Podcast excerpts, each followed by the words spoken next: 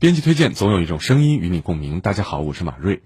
这两天，许多大中小学都陆续迎来了开学，有的人感慨啊，这个寒假时间太短，眼睛一闭一睁就过去了。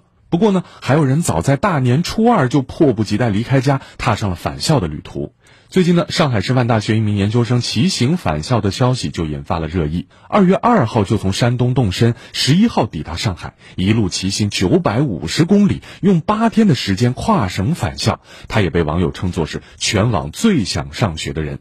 哎，说到骑行返校啊，这可不是人家突发奇想，什么骑行环青海湖和环海南岛，这都是人家的过往经历了。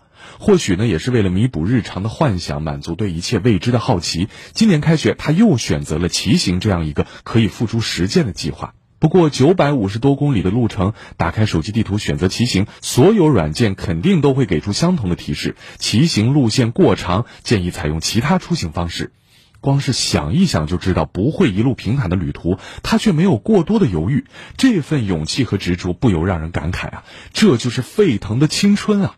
不过呢，他的行为也招来了一部分的质疑。有人觉得疫情之下这样的跨省出行不值得提倡。对此呢，他也回应说，骑行过程中全程佩戴口罩，行程也都如实上报。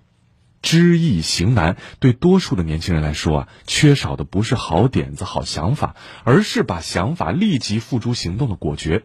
这位同学呢，他用脚步丈量国土，用实践体验风土人情，视野所及呢，无疑是有很多都是课本上无暇顾及或者是没有覆盖到的人事物。这当然也是一种有益的社会实践了。毕竟呢，每一段经历随着旅程的延续，都会被人为的附加越来越多原本不具备的意义。